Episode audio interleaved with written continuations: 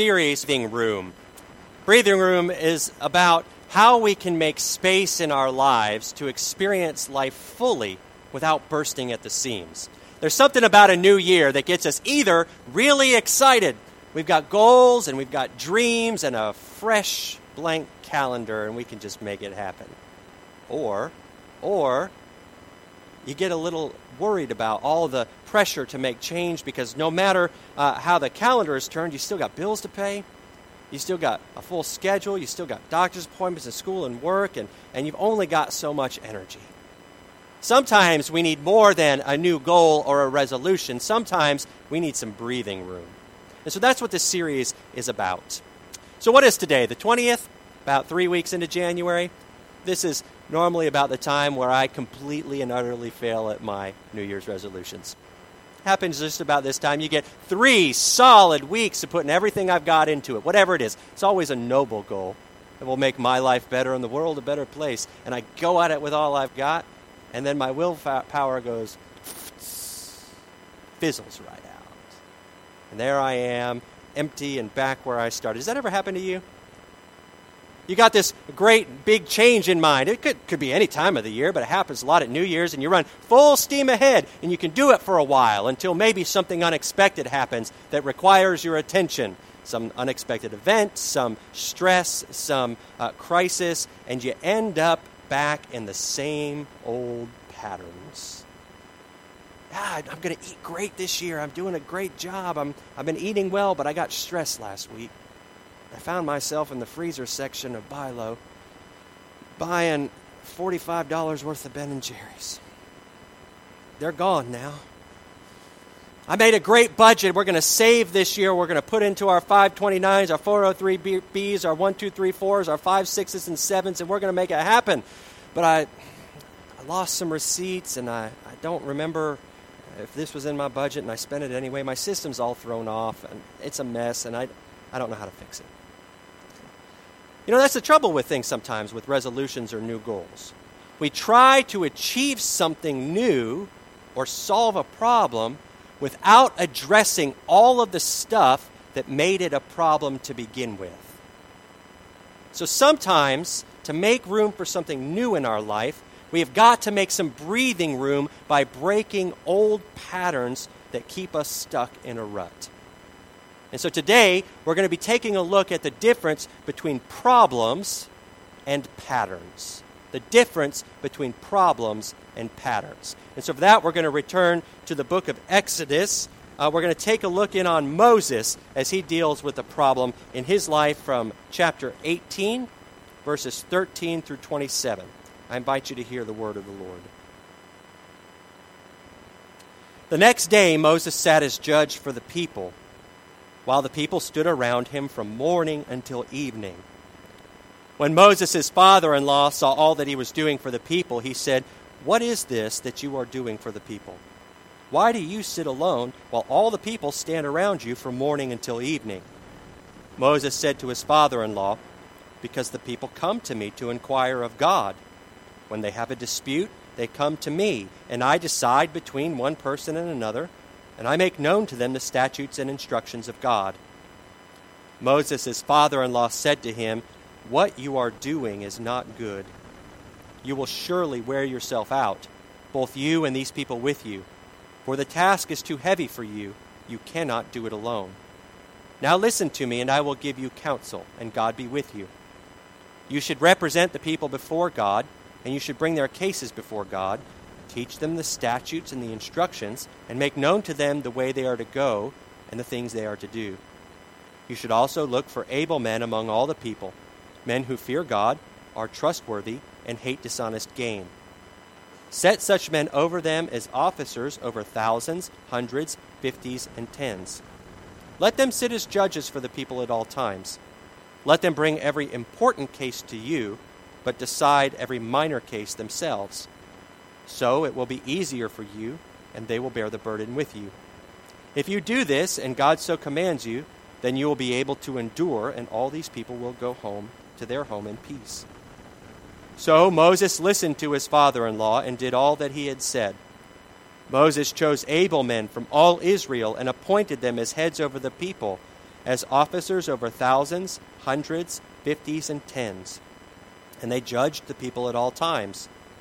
Hard cases they brought to Moses, but any minor case they decided themselves. Then Moses let his father in law depart, and he went off to his own country.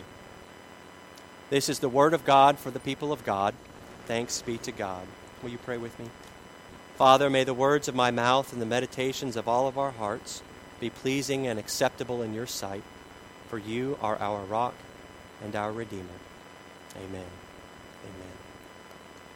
So Moses had a problem. Moses had a million problems, really. So the Hebrew people had been set free from slavery in Egypt and had been out there roaming around the desert looking for some direction to the promised land. The Bible tells us that maybe it's about 600,000 men were a part of the population. You add to that the women and the children, the census data goes up over a million. And Moses is doing all of the work of leadership by himself. He is finding food and water, and this is one of the craziest things. He is single handedly settling all of the disputes among them. I don't know about you, but one conflict is draining enough. Could you imagine a million people, the kind of conflict they have? And they are just bombarding Moses morning until evening, day after day. And, and the Bible tells, him, it tells us it's wearing him out. And the people are frustrated, and it makes good sense. It gets so bad that Moses cries out to God. He says, What am I going to do with these people? They are ready to stone me. Ah, that's that's not a good position to be in. It seems like Moses' problem is other people's problems. If they didn't keep having so many problems, then Moses wouldn't have this problem. I mean, notice that. Notice where Moses locates responsibility for his problem. What am I going to do with these people? With them? With they? He locates this problem with them and he even he even hands God a little bit of responsibility for his problem. God, why don't you do something with these people?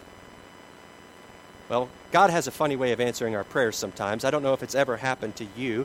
Uh, very rarely, in the ways we expect, God does something about it by sending a house guest. You asked, here comes your father in law, exactly what you wanted. Jethro is his name, and he has come to visit. And he watches Moses. You know, fathers in law sometimes will watch their sons in law to make sure they're doing things right. Maybe it's just my family. He watches him do this, the Bible says, from morning until evening. And Jethro says, This thing that you are doing is not good. The load is too heavy for you. You cannot do it alone. And I bet I can imagine Moses saying, Yeah, it is too heavy. I know. These people are crazy. Can you imagine all the stuff they're going through? They got to keep bringing to me. I mean, this is, I've got a problem on my hands. But Jethro hints at something deeper. Where Moses uses they language to describe the problem, Jethro uses a lot of you language. What you are doing is not good. So when he looks at this from an outside perspective, he sees that Moses is a part of the issue. Now, it probably would have made Moses feel a little bit better if he would have said, Yeah, wow, my goodness, these people, they're crazy. What kind of problems have they got? They sure have put you in a bit of a pickle. But Jethro doesn't talk about them. Jethro says, What you are doing is not good.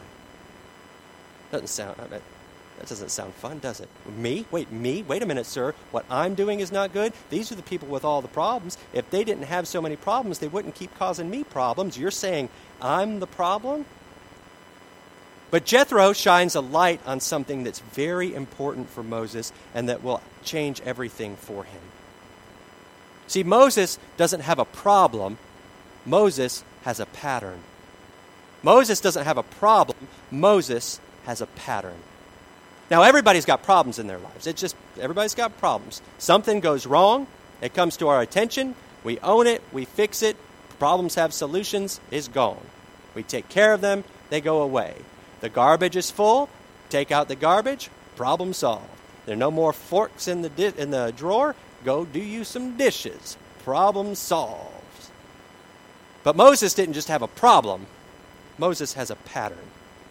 And simply put, problems are uh, patterns or problems that keep coming back over and over again, usually because we are doing the same thing over and over again. Sometimes the way that we handle the problems in our life invites them to return. One of my favorite authors is a, a writer named Henry Cloud, and he says this uh, about patterns. He says negative patterns are often problems that you think you fixed, only to find yourself dealing with them more than once, twice, or three times because it has simply become the way you do things. And when you look back on your behavior, you'll see that you've been handling the issue the same destructive way. Problems are a part of life, but when they become something that happens over and over again, they form a pattern. They become a part of your identity, and that's the difference. Moses has a pattern of overfunctioning. Moses takes on all of the work, even work that other people need to be doing. And this has crossed the line from a problem into a pattern. And the difficulty with a pattern is it, it becomes part of who you are. You think about paths in the woods, if you keep driving over them over and over and over again, they're going to get uh, the tire tracks worn down in them. That becomes a part of who you are, digging deep furrows in your soul. I mean, think about when water is washing down that path, where's it going to collect? Always. And the problem with a pattern is we don't always recognize that we are jumping headfirst into the same problem in the same way that we've always done it, inviting it to return. And so, if there was a movie of your life, I'm thinking about the movie of my life right now, it would be Matthew McConaughey stars as the Reverend Jim Morrow. Amanda Morrow stars as Amanda Morrow because there's no more wonderful woman on stage and screen. You're welcome, sweetheart. But if there were a movie of your life and you were to be able to watch it, would you end up seeing yourselves make the same mistakes over and over again?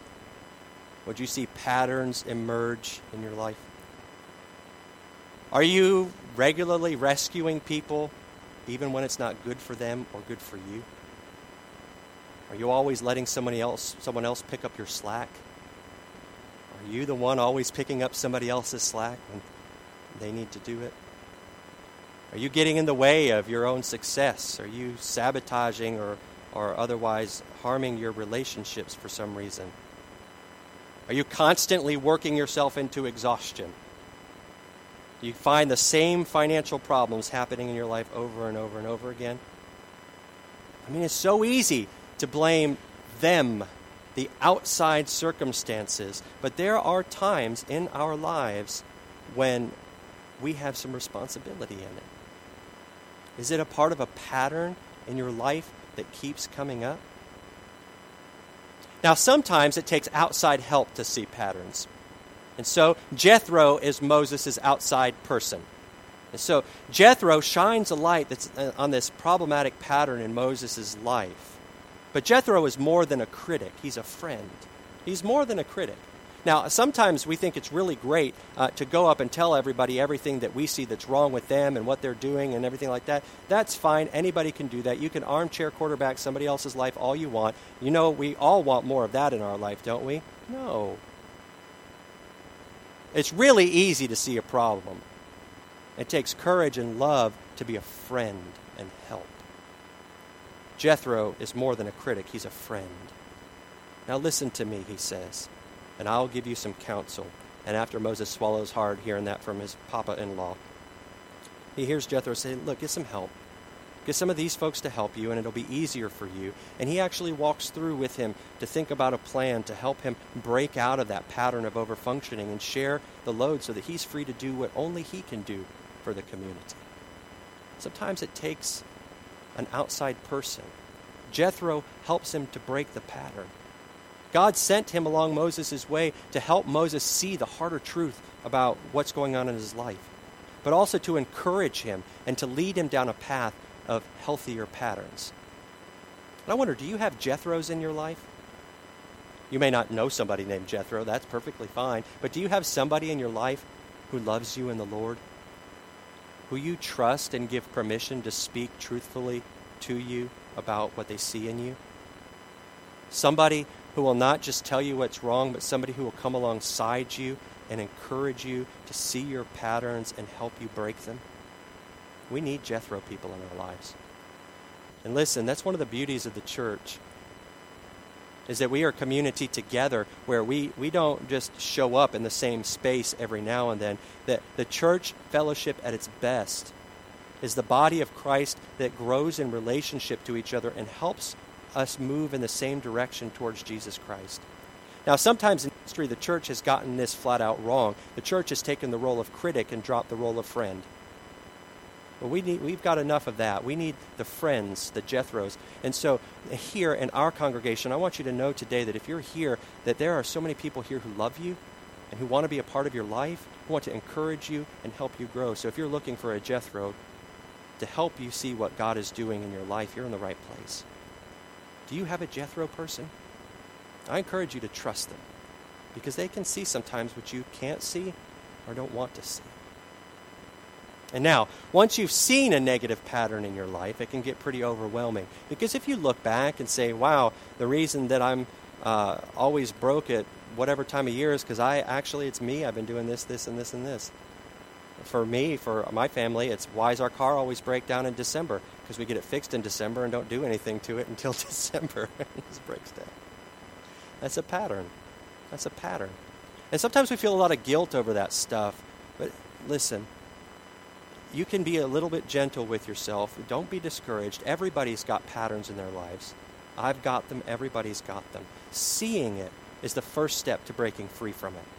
And once you get over the sting of having to look yourself in the mirror and say, I've got some skin in this game, you can actually get down to the real heart of the issue. And that's where the good stuff happens.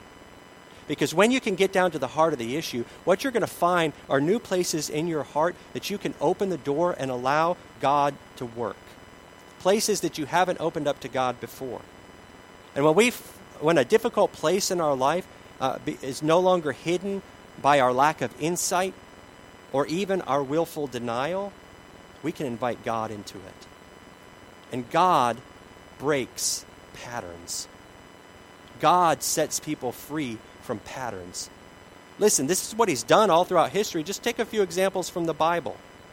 Here's one a woman is caught in a pattern of adultery and she gets caught.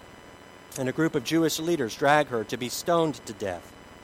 Jesus, having mercy on her, stops her accusers, spares her life, invites her to repentance, and says, Go and sin no more. And she's able to leave free to live a new life. Pattern broken, a new pattern can begin. Mm, there's uh, two men after Jesus' crucifixion who leave Jerusalem to go back home. They live in a place called Emmaus, and they're stuck in a pattern of despair. And on their way, and through all their despair, the risen Jesus appears to them and sh- opens their eyes to the glory of God and speaks to them and eats with them and teaches them. And, and they're filled with joy, and they run back to Jerusalem to go and be with the rest of God's people. Pattern broken, a new pattern can begin. It happens over and over and over again in the Bible. Moses stuck in a pattern of overfunctioning, the Israelites stuck in a pattern of disobedience, the world stuck in a pattern that leads to emptiness and death. God broke all those patterns and set people free to live fully as God's people. And so, what about you and me? We can try to solve our problems, but when they are deep set patterns, we are fighting against the furrows of history. It's hard to fight. We can't ignore it, and we can't deny it, but we can see it and turn it over to God. We can see it and turn it over to God. The Bible tells us where the Spirit of the Lord is, there is, anybody? Freedom. Where the Spirit of the Lord is, there is freedom. And the Spirit of God seeks to be in your life, showing you, reaching out to you with the vision that God has for your life, and inviting you to welcome the power of God into your life to break the patterns that have a hold on you so that you can live freely and joyfully in all that God has for you, bound by nothing not bound by sin, not bound by the power of death, and not even bound by the, the negative habits and patterns that have wound their way into your life. Now, we don't have a hand in everything that we face in life. Sometimes things just happen. Sometimes, sadly enough, we face the consequences of other people's choices. But there are things in our lives that we do have responsibility for. There are things in our lives that are happening partly because of how we are engaging them. Those are our patterns. Do you have patterns in your life? Have your problems become patterns that are holding you back and keeping you down?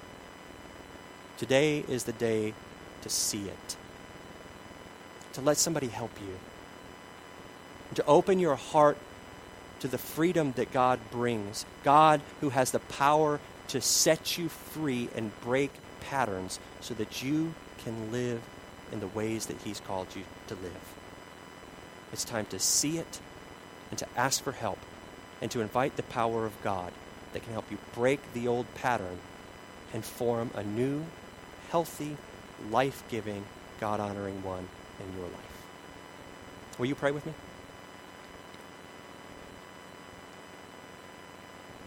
Father, we thank you that in the complexities of our souls that you love every part of who we are. And you seek to make it holy and new and life-giving, filled with vitality. And God, as we have considered today, maybe some of us have seen some patterns in our lives. And we uh, feel bad about how that's perpetuated in our past, and we want to be set free. Help us, O oh God, to open our hearts today. Give us a sense of your Holy Spirit, even in these moments, that we might open our hearts and allow you to set us free. In all of the big ways, all of the small ways. Father, if there's anybody here in the room today that is sensing a pattern in their life that is really deep and painful for them, Lord, surround them with the care of your Spirit. Send your children around them to comfort them and encourage them and work in their hearts right now to break the chain. And that today they might stand from this place and leave more free than when they arrived.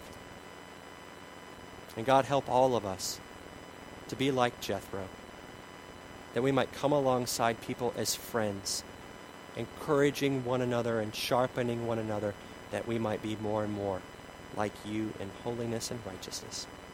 We thank you and praise you in Jesus' name. Amen.